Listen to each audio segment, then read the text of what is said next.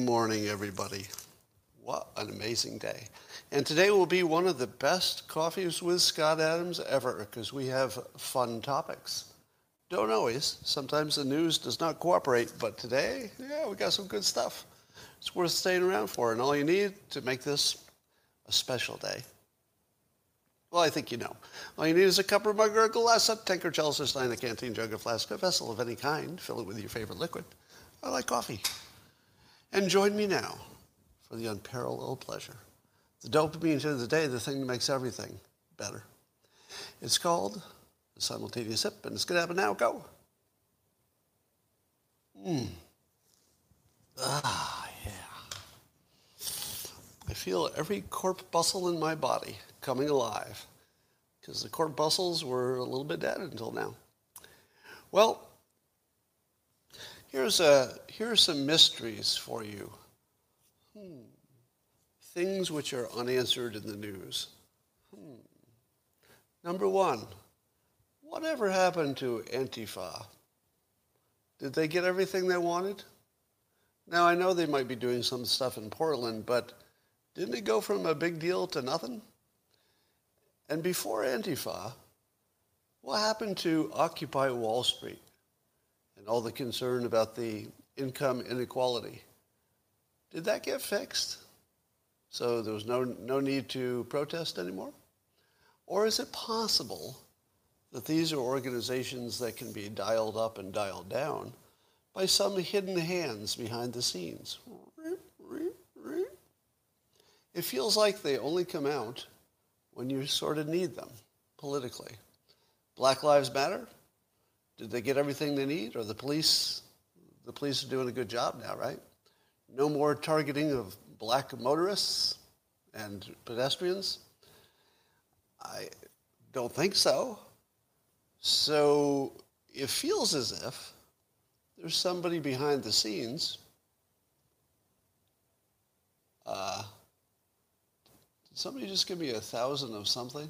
That looks like some other kind of money, but I, I read your comment. Um, so is somebody is there somebody behind the scenes who can dial up Black Lives Matter to protest or not protest? Because it feels like it. That doesn't mean it's true, but it's kind of a mystery. Where'd they go? Is it because the news decides everything, but the news doesn't make them march? So we got some mysteries here that are weirdly not being investigated by the news. Um, and how about the biggest mystery of all? Why is it that China is not having a problem with the coronavirus? Is it because they did such a good job with masks and social distancing? Is that why? Because if that's why, I'd like to see our scientists say, yeah, definitely. Masks and social distancing. For some reason, it works really well in China but it doesn't work in other places, or not as well. Right? I, I think it works everywhere, but not as well. What would cause that? Is it because the Chinese are so scared that they stay inside? But correct me if I'm wrong, the Delta variant, it's going to get you no matter where you are, right? How does China escape the Delta variable? Hmm. Kind of a mystery, isn't it? Uh, Ian Bremmer mentioned on Twitter that the Chinese vaccination is especially not effective against the Delta variant because other smaller countries use the Chinese vaccination and they're not doing too well with their vaccination. So, on top of China not, not having a problem with the coronavirus, they also don't have an effective vaccination. Now, I could understand why Israel is doing well. They got vaccinated although I think they're having a little setback at the moment. So, how is it that China has the worst vaccinations but the best outcomes? Do we have anything like a, a press that could look into that? Because if the answer is they're really, really good at social distancing, shouldn't we be studying that every day to find out what they did? Because if they can social distance better, we should do whatever they're doing. Seems to work there. So I've got a feeling that there are a lot of mysteries that uh, the news seems to be deeply uninterested in. But boy, do they care about January 6th. We'll get to that. But first, uh, I'd like to give you an update on the Olympics. Uh, the Olympics uh, update is that it's still irrelevant and, and anachronistic and uh, sexist. That's the update. Simone Biles injured her foot, so she's out. So the um, very important sport of you know, jumping up and down and and uh, hanging from stuff and flipping around, sort of a, an important human uh, activity. We won't be able to see the best in the world doing that, and that's a tragedy. And one more reason why the Olympics should be discontinued. All right, my favorite Twitter exchange was uh, Joe Lockhart trying to dunk on Jesse Watters. Now, here's what Jesse Watters said that was a subject of a tweet. Um, he said, uh, uh, if you want to stop climate change, this is what Jesse Watters said, I guess, on the show, on his show, one of his shows. If you want to stop climate change, you don't fight climate change. If it's getting warmer, you adapt to it. So the point here being that, you know, uh, humans can adapt to a lot of stuff. Joe Lockhart decides to mock Jesse for that by saying, Jesse will be interviewing a dinosaur today to see how well they adapted to climate change. You have to work hard to be this dumb. That's right. Joe Lockhart, who might be the dumbest person in all of politics, just decided to tweet in public that, that Jesse Watters was dumb for saying that humans could adapt to climate changes. Now, in this analysis from Joe Lockhart, I believe he has compared the technologically proud, the technology prowess of human beings and their ability to analyze and test and adapt with all their high technology and science. He is comparing this to the high-tech science of dinosaurs and saying, well, if the dinosaurs with all their high-tech abilities couldn't adapt, how in the world can you expect a human to do it, Jesse? You fool! gotcha. I got you, Jesse. If the, if the dinosaurs couldn't do it, how can a human do it? I mean, common sense. Just use your noggin, Jesse. Come on, come on. Think a little harder. If the dinosaurs couldn't pull it off, how can humans? I mean, really, same same thing. Humans, dinosaurs.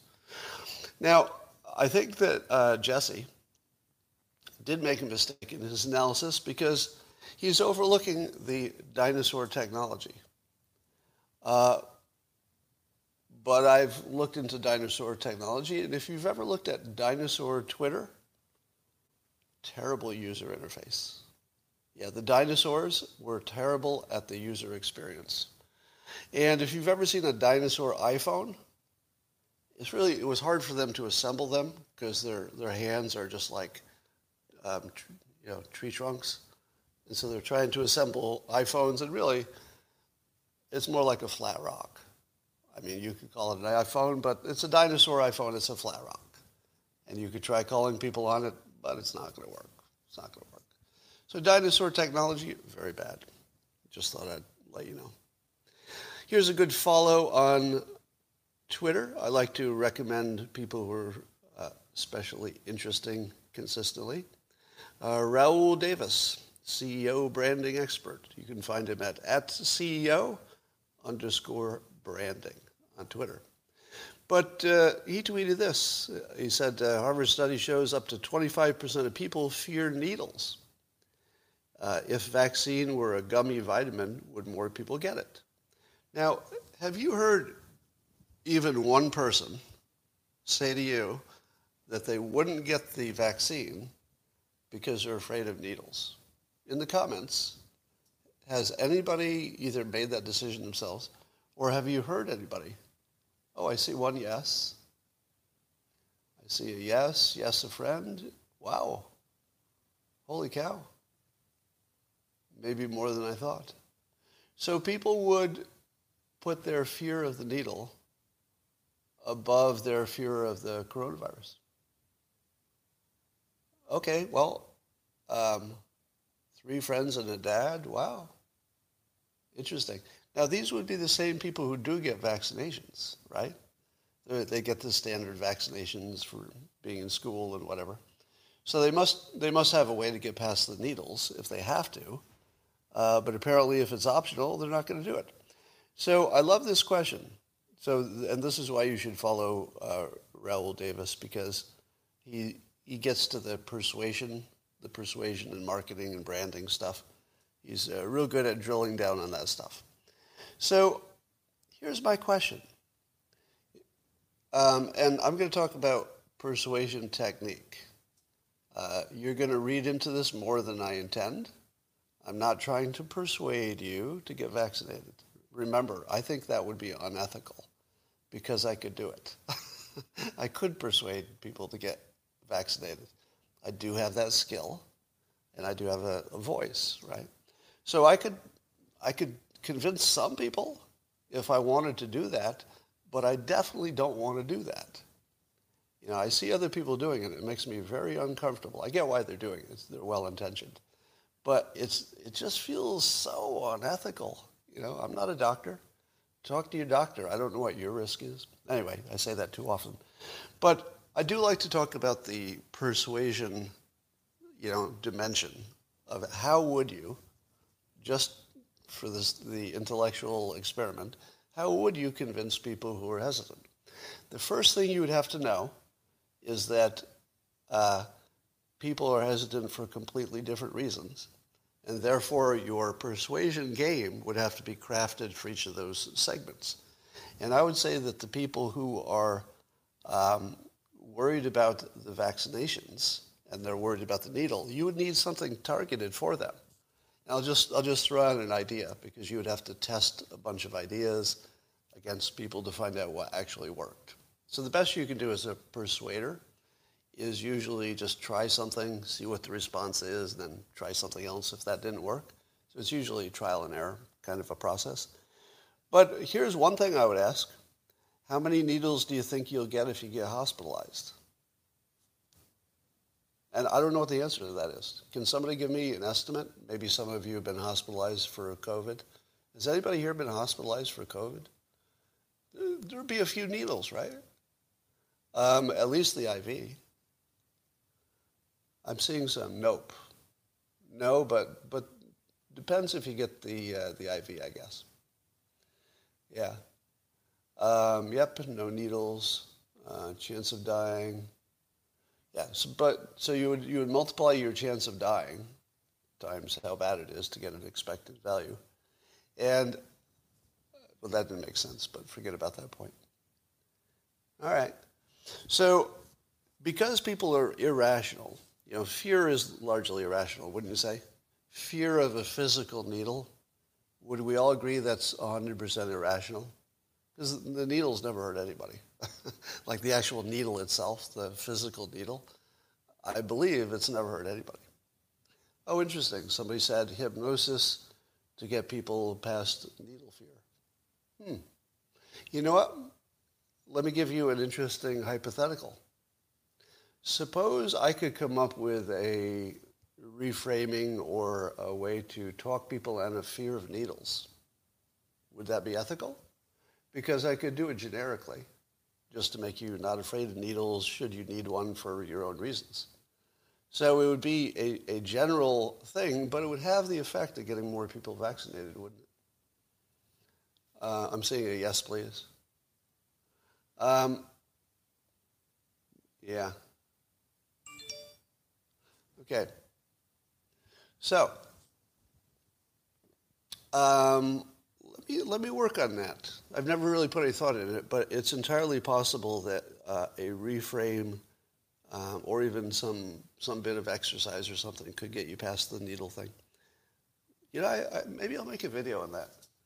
Because I feel like uh, the only way to make that work is to make it a single point video in which somebody who's got that fear and wants to lose it uh, can just watch that video. And I'll, I'll think about that. All right. Um, here's a question. Given that uh, a lot of reasons for not getting vaccinated would be irrational, and I think fear of needles would be an irrational reason. Other people have rational reasons, and I, I don't deny that. But some of them are irrational. And here's a question. Would a monetary incentive work for people who are not yet vaccinated? What, what's your first reaction to that? If I said, suppose you just offered money. You just said, I'll just pay you to get vaccinated. How many, um, well, you haven't heard the amount, have you? I'll say $300. I'm just going to pick a number. $300 to get vaccinated. Would anybody take it?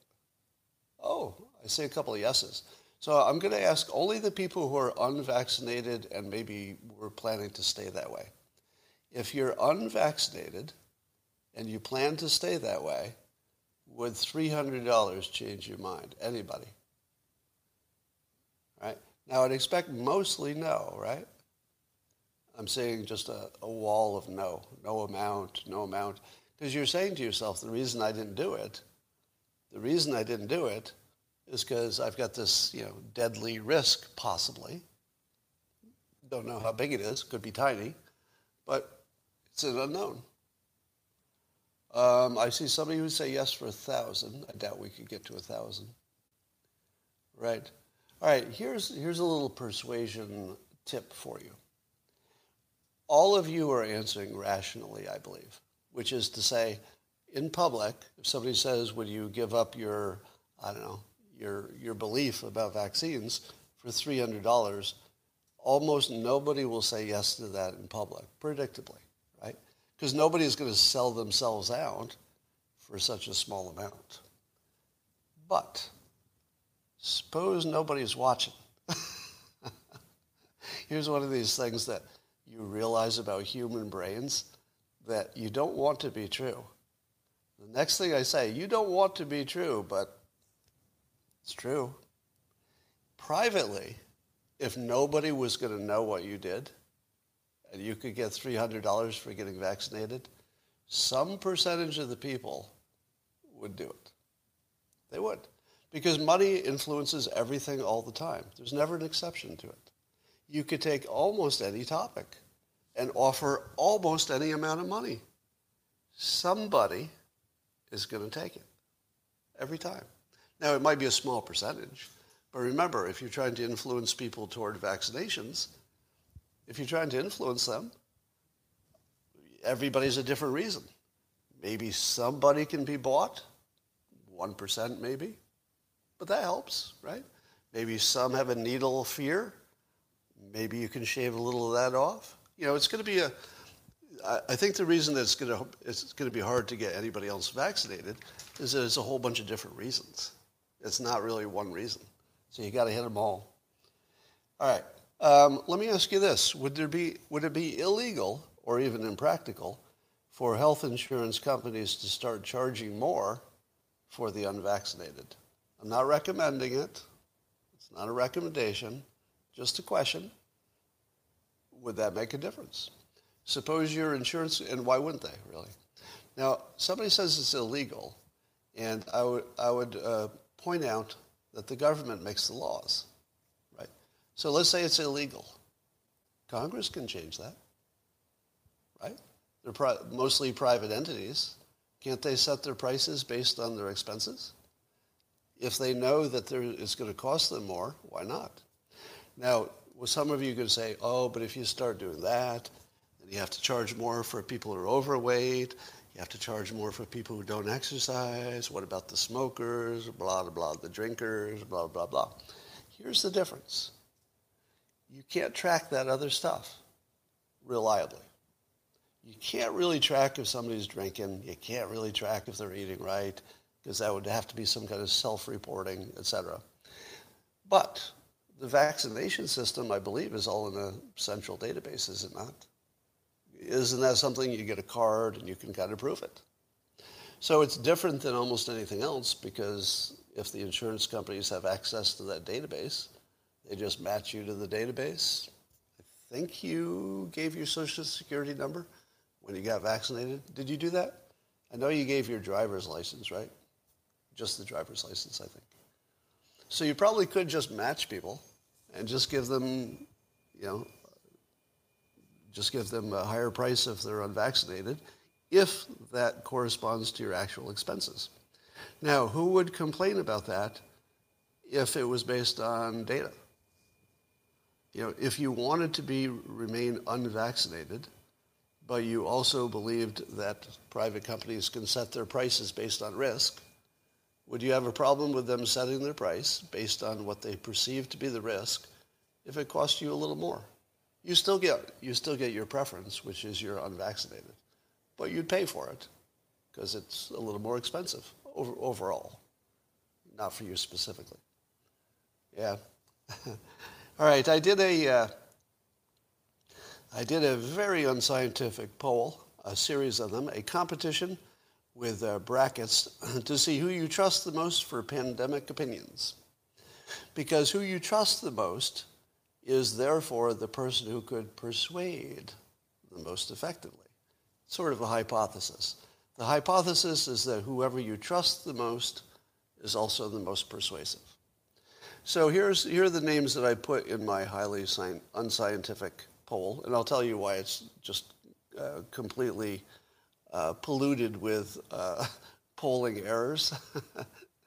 but uh, I first asked people just to tell me who they who they were getting their information from, and that seeded the actual poll itself.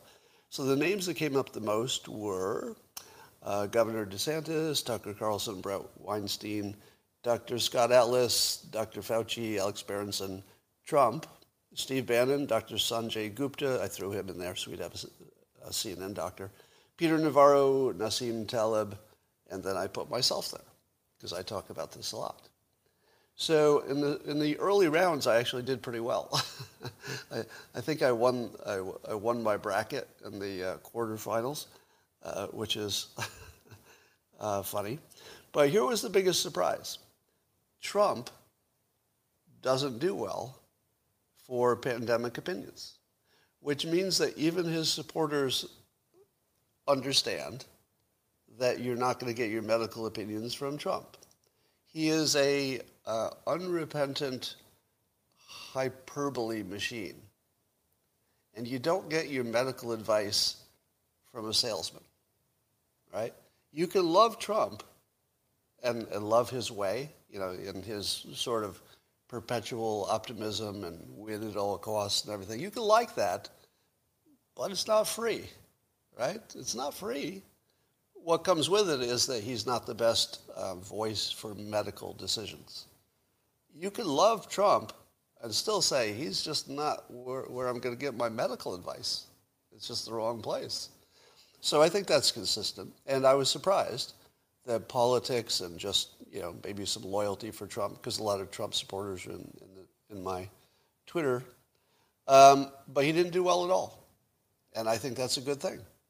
I think that's a good thing. People understand politics versus uh, versus medicine. But the winners, as of last time I checked, were uh, Governor DeSantis seemed to have swept through his categories and dominated against Tucker Carlson, who was the other semifinalist. And uh, 63%, last I checked anyway, were voting for the governor. Now, um, Alex Berenson didn't do so well. Um, I think he came down to maybe the lower half in the end, something like that, maybe in the middle somewhere. And there didn't seem to be much of a correlation between uh, experience and credibility. the people who had doctor in front of their names didn't do so well. Not, uh, not Dr. Fauci, but also not Dr. Scott Atlas, not Dr. Sanjay Gupta. Now, in reality, in reality, I think you would probably take their advice over a journalist, right? Wouldn't you? If you if you were standing in a room next to an actual doctor, like MD, and the other one was Tucker Carlson, would you really take Tucker's advice over the doctor? Like if you're in the room? I don't think so. I, I suppose it would depend. You know, maybe on something like masks, you might go with Tucker. But um, so first of all, the this unscientific poll has no no validity unless there's some overwhelming kind of thing that comes out of it.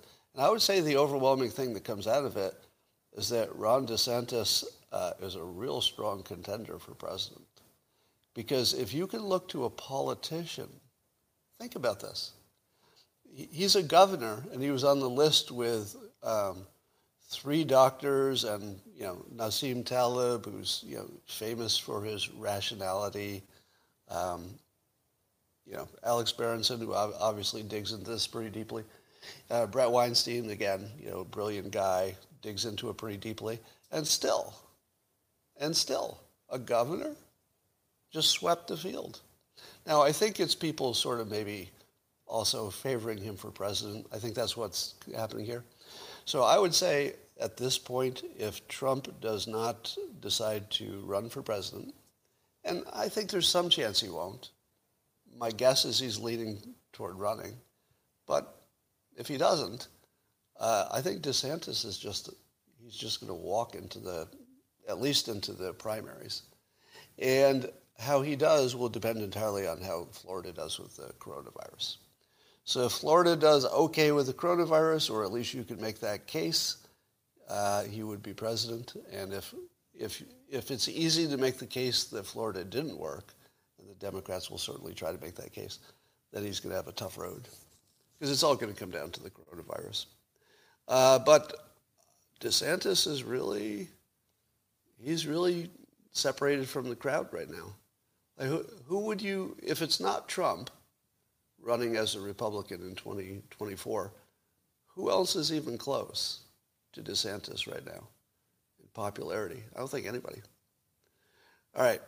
Um, vaccine mandates looks like they're coming. The, you know, the VA is going to do it, and 50 medical groups requiring it of the employees, and California state employees, and New York City municipal workers, and and even the SFR, San Francisco bar owners were thinking about doing it for the bars. So this is one of the reasons um, that I got vaccinated. Again, not trying to convince you to do it, but it was obvious early on that you were going to need to show that you were vaccinated for a variety of things. Now, is that a good enough reason to get vaccinated? No, no. Don't get vaccinated just so you can have some extra access. That's not the reason, but it's our reason. And, uh, and in my case, which doesn't need to be your case. Again, not trying to talk you into anything. Um, it mattered because I was sort of desperate to get back to something that looked like real life. I wanted to live my life with as many lack of restrictions as I could. If that doesn't mean as much to you, then um, by all means choose differently. Um, oh, back to DeSantis. Here's his problem.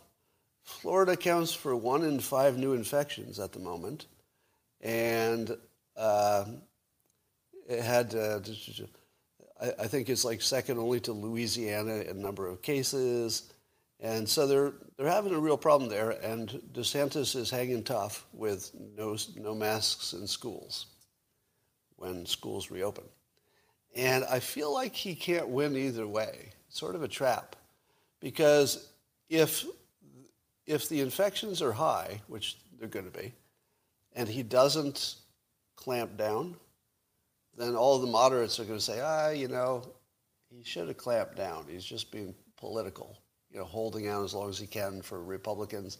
But now it's so bad, maybe he should have clamped down. Now, I'm not saying those people would be right or wrong, but they might not vote for him if they think he, they're not, he's not doing his job. So almost no matter what he does, if he requires masks, um, Republicans won't like him. If he doesn't require masks in the face of uh, having one of the worst infection rates, which is where he's heading or is, um, he, he's losing other people. So he's got two ways to lose on this, and the only way he could win is if the virus itself went into remission. I don't know. He's to. I don't think he's going to get enough vaccinations for that to happen. All right, let's talk about the so-called House Select Committee. sounds pretty important, doesn't it? This is the people looking into the January 6th thing, uh, which the Republicans describe as a partisan sham. So is it the House Select Committee or is it the Partisan Sham Committee? I think we should brand this the Partisan Sham Committee. Two Republicans that uh, Nancy Pelosi put on it are the two most anti-Republican Republicans, Liz Cheney and Adam Kinzinger, guaranteeing that whatever result will not be credible. Now, why would you put together such a you know high visibility thing? Uh, the Pelosi Select Committee, yes, that's what it is. Pelosi selected them. Um, how can you do such a high visibility thing that's just guaranteed to be a bullshit partisan sham? How, how does that help Democrats? The answer is a lot. Because the more they can make the news about their partisan sham, which is, you know, they're going to focus on the violence of the Republicans, et cetera, it's great for politics. So it has nothing to do with the good of the country, I think, at this point, but great for politics. So I would say persuasion-wise, Pelosi gets a A plus for persuasion. She just has to keep it in the news. That's all. And she's doing it. Um, is it ethical? No. No, not even close. It's nowhere near an ethical, but it's effective. So if you want to be an unethical persuader, there's a good example how to do it. Here's the dog that wasn't barking, and I thought it was interesting. At the same time that the uh, partisan sham committee is looking into January 6th, there was an article about uh, the same topic on CNN. What word do you expect them to use when they're talking about the January 6th events? Insurrection, right? Can you imagine that there would ever be a, you know, a lengthy article about January 6th on CNN with CNN contributors that would never mention the word insurrection? It happened. It happened today. Zachary Cohen and Marshall Cohen, um, they wrote an article on CNN, and it's a lengthy article talking about a number of issues, and never once did they call it an insurrection. Why? Well, I think the fact that nobody got charged with anything related to insurrection may have something to do with it. Maybe the fact that no court has found any insurrection, just the way no court has found any massive voter fraud. No court has found any insurrection. I don't think anybody's been charged with insurrection. So I think at some point CNN had to drop that, and maybe these two writers are, to their credit, credible and ethical. I mean, I don't know them, but I would just judge based on the fact that they wrote an article on CNN without using the word insurrection. I would give them some credibility for that. And I would say that that's probably an ethical stand. And I would be really curious if the CNN editors ever asked them to use it. Do you think? Do you think there was ever a conversation? They turned in their piece. Do you think the editor who decides whether it goes on to the site or not, do you think the editor read it and said, you know, you know what would make this better? One word. Can you just slip that in there? Now, I don't know if that happened, of course. But if it did happen, these two writers must have held out. So uh, I'm guessing they deserve some credit, but I don't know that for sure. So pop star Pink made a great persuasion play today. So there's this uh, Olympic uh, controversy because there was a, I guess one of the beach volleyball teams wanted to wear shorts instead of uh, bikini bottoms. And I guess the Olympics was rejecting that and wanted them to wear the traditional bikini bottoms because I think you all know that um, the sport of beach volleyball isn't nearly as good unless you can see as much of the female participants' buttocks as possible. I think that's the argument the Olympics is making. That you have to see as much buttocks as possible or the sport doesn't work. Is that their argument? Because they don't have a good argument. Let's put it that way. And um, Pink, pop star Pink, has offered to pay the fines handed to the uh, Norwegian women's beach team for not wearing the bikini bottles, bottoms. Now, I don't know how much the fines will be. It Can't be that much, I would imagine. But what a smart play for Pink. Puts her in the news in a positive light. She is, she's not just bitching about it. She's like doing something. To you know, pay the fine, which is actually a very practical thing to do because it allows other people to do the same thing. Gives them freedom to do that. So good play. Pink, I give you an A plus for persuasion. she saw an opening and she took it. Now, let's talk about the topic. Um, has anybody ever had this experience? Do any of you have daughters who, who participated in volleyball in high school? Have any of you gone to a volleyball tournament of young girls? And were you as uncomfortable there as I was? Because I've been through that experience. It's really uncomfortable because the girls there are very young, you know, 14 to 17 or whatever is the tournaments, and they wear these um, inexplicably tight short shorts the volleyball players wear for no no functional reason. It's not like they need you know extra uh, you know extra wind resistance or something. There's just no reason, and it's it looks totally sexualized, like and it's just really creepy, and the volleyball thing in the Olympics is exactly the same thing. Beach volleyball was a TV sport because the women were scantily dressed. I mean, that was certainly part of the sport. 60%. Let's be honest. Beach volleyball is only a sport because the players look good in bikinis, right? I mean, that was the sport, basically. It's a, it's a spectator sport. So um, I agree with Pink, and um, I think it's I think it should change. I, I think that athletes should dress like athletes. I don't think athletes should dress like strippers. Like, what the hell? Uh, somebody says men's swimmers' suits. Swimming is the one thing, and maybe maybe running. If there's a speed element, skiing, you know, you can see that they need tight clothes because they got some wind resistance and stuff. But I don't know that your whole body needs to be hanging out, does it? Now, I'm far from a prude. But, you know, especially in the case of high school, you're talking about young girls. So, all right, different topic. Uh, famous critic of uh, COVID-related uh, policies, Alex Berenson, tweeted today a question. I don't know if it makes any sense. I'll just run it by you. Uh, he said, hold on here, folks. What if they're not vaccines? I don't mean in the conspiracy sense. I mean legally.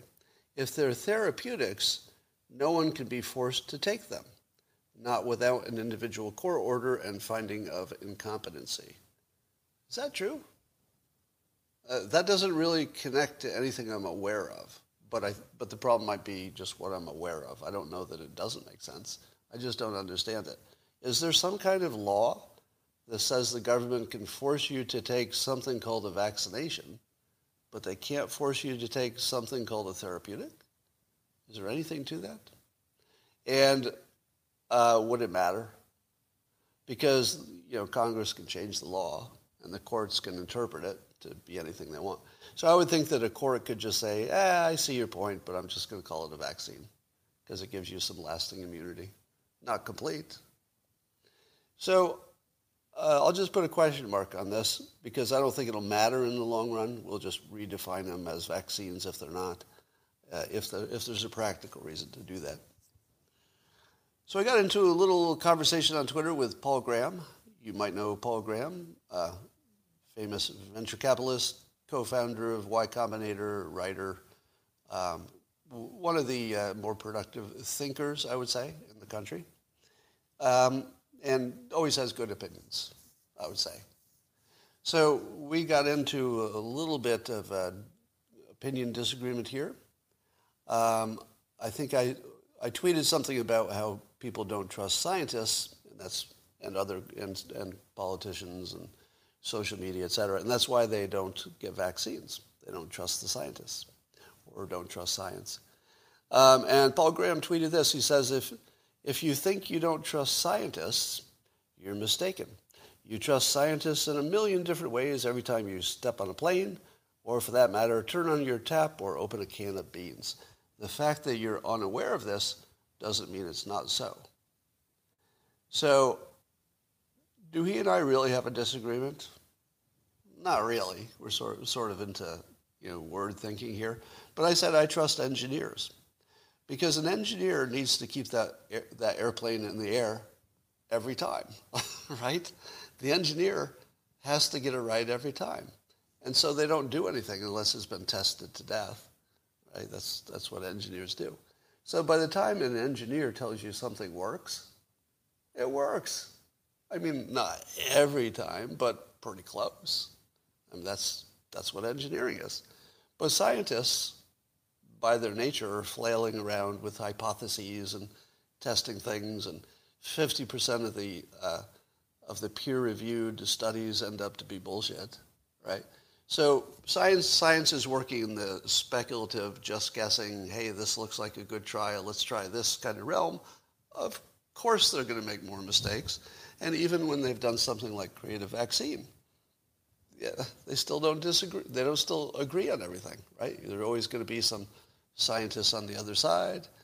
Um, you know, uh, I would say there's more likelihood of a vaccine having a side effect than there is of an engineer building a bridge that falls down. So I, I tend to trust engineers, but not so much science or scientists, although science as a process is the best one we have, right? You don't have to trust something. You can still say it's the best you have, if it's the best you have, and science is the best we have. It just has lots of, you know, inefficiencies like lots of things.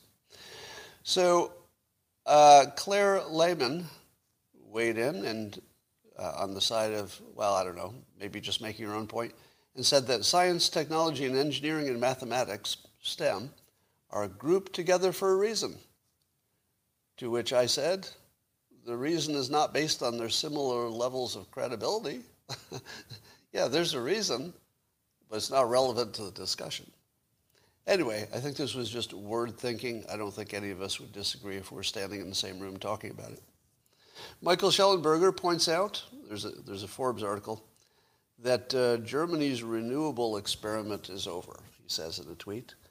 Uh, so Michael says that by 2025, uh, Germany will have spent $580 billion to make electricity nearly two times more expensive and 10 times more carbon intensive than France's. Not so good.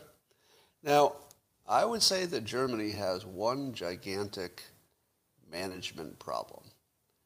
I don't think Germans are irrational, but they're kind of caught in this whole uh, Holocaust legacy, where if you're Germany, I think you have to be better than good people. Like, I, I think you have to be the greenest of the green, the, the most anti-racist of any anti-racist, the most progressive in, in whatever ways make sense. I feel as if they got trapped by their own history. That, you know, they can't tiptoe into renewables. They've got to be like, oh, we're so green, we're the greenest of green, we'll save the world. Yeah, we tried to destroy the world, but we're saving the world now. Going to save the world. And I feel like that skews their decision making. And if you say to me, hey, I want you know, Germany to have a bunch of nuclear power plants, it just sounds a little scary, doesn't it? if you've got the, you know, the, the specter of World War II is still in your mind. I don't know how much nuclear anything I want them to have, but I, I assume they have nuclear power. But um, yeah, there, there's a there's a guilt issue that I think is affecting their decision making. Don't know for sure, but I would speculate that to be the case. Seems reasonable. All right. Have I covered everything? Uh, why did the Germans import Muslims by the millions if they care about anti-Semitism? Obviously, they don't want to be racist. Was that a hard question? I think you overpaid for that. Um, oops. Well, these comments are flinging by. Uh, yeah, Germany does have nuclear power, but they're going as green as they can go. I think they were looking to close their nuclear plants if they could do it. Um, like Bill Nye, the engineer guy, yeah. Need to call it new generation nuclear or something that improves the framing. Yeah, I, I, I still like generation four. Uh, all right. How the hell is Merkel still in charge? Good question. Um, there's nothing green about wind turbines and solar panels. They are a uh, problem in a number of ways, yes. Um, your response to anti-Semitism and Muslims did not make sense. Could you clarify? In what way do importing racists into your society? Well, Muslims are not presumed to be racist. That's it. Why would you presume anybody's racist? Just because some members of a group are clearly racist, that's every group. So and here I'm being devil's advocate. You know, you're, you, uh, I'm taking Germany's point of view. if you're Germany, you have to be the the wokest you can be, which means that you don't judge anybody based on the fact that some of them might be bad. Um, but if you're telling me statistically, is it a good play? Uh, we don't use statistics to make those decisions. Um, C. Farina says, I still love you, but the Muslims hate the Jews in their Bible. Love you. Well, there, there's certainly uh, reason to believe that uh, many Muslims have bad feelings about many Jews. So nobody's arguing that. But the point is, if you make decisions like that, you're a racist. And Germany doesn't want to be a racist. So they have two bad choices and they pick the one that looks the least bad to them. It's best you can do. I'm not defending it. I'm just saying that they're they're in a position where they have to be the the least racist looking they could possibly be, and they decided that's what that that's what looks the least racist. They've decided. You could argue that, I think. Um, all right, it's their doctrine. Well, here's the thing. I, I, get the I get the idea that especially in other countries, you know, Muslims have uh, an attitude about Jews that's just not going to go away and it's not good. But unless they all have it, you're being a racist if you don't let them in for that reason. All right. Um, it's a slippery slope. I'm not saying it's not dangerous you know, there's a certain risk that uh, you take on with any mass immigration, and they've decided to take that risk. All right, that's about all I got for today. I'm going to uh, go do some other stuff, and I will talk to you tomorrow.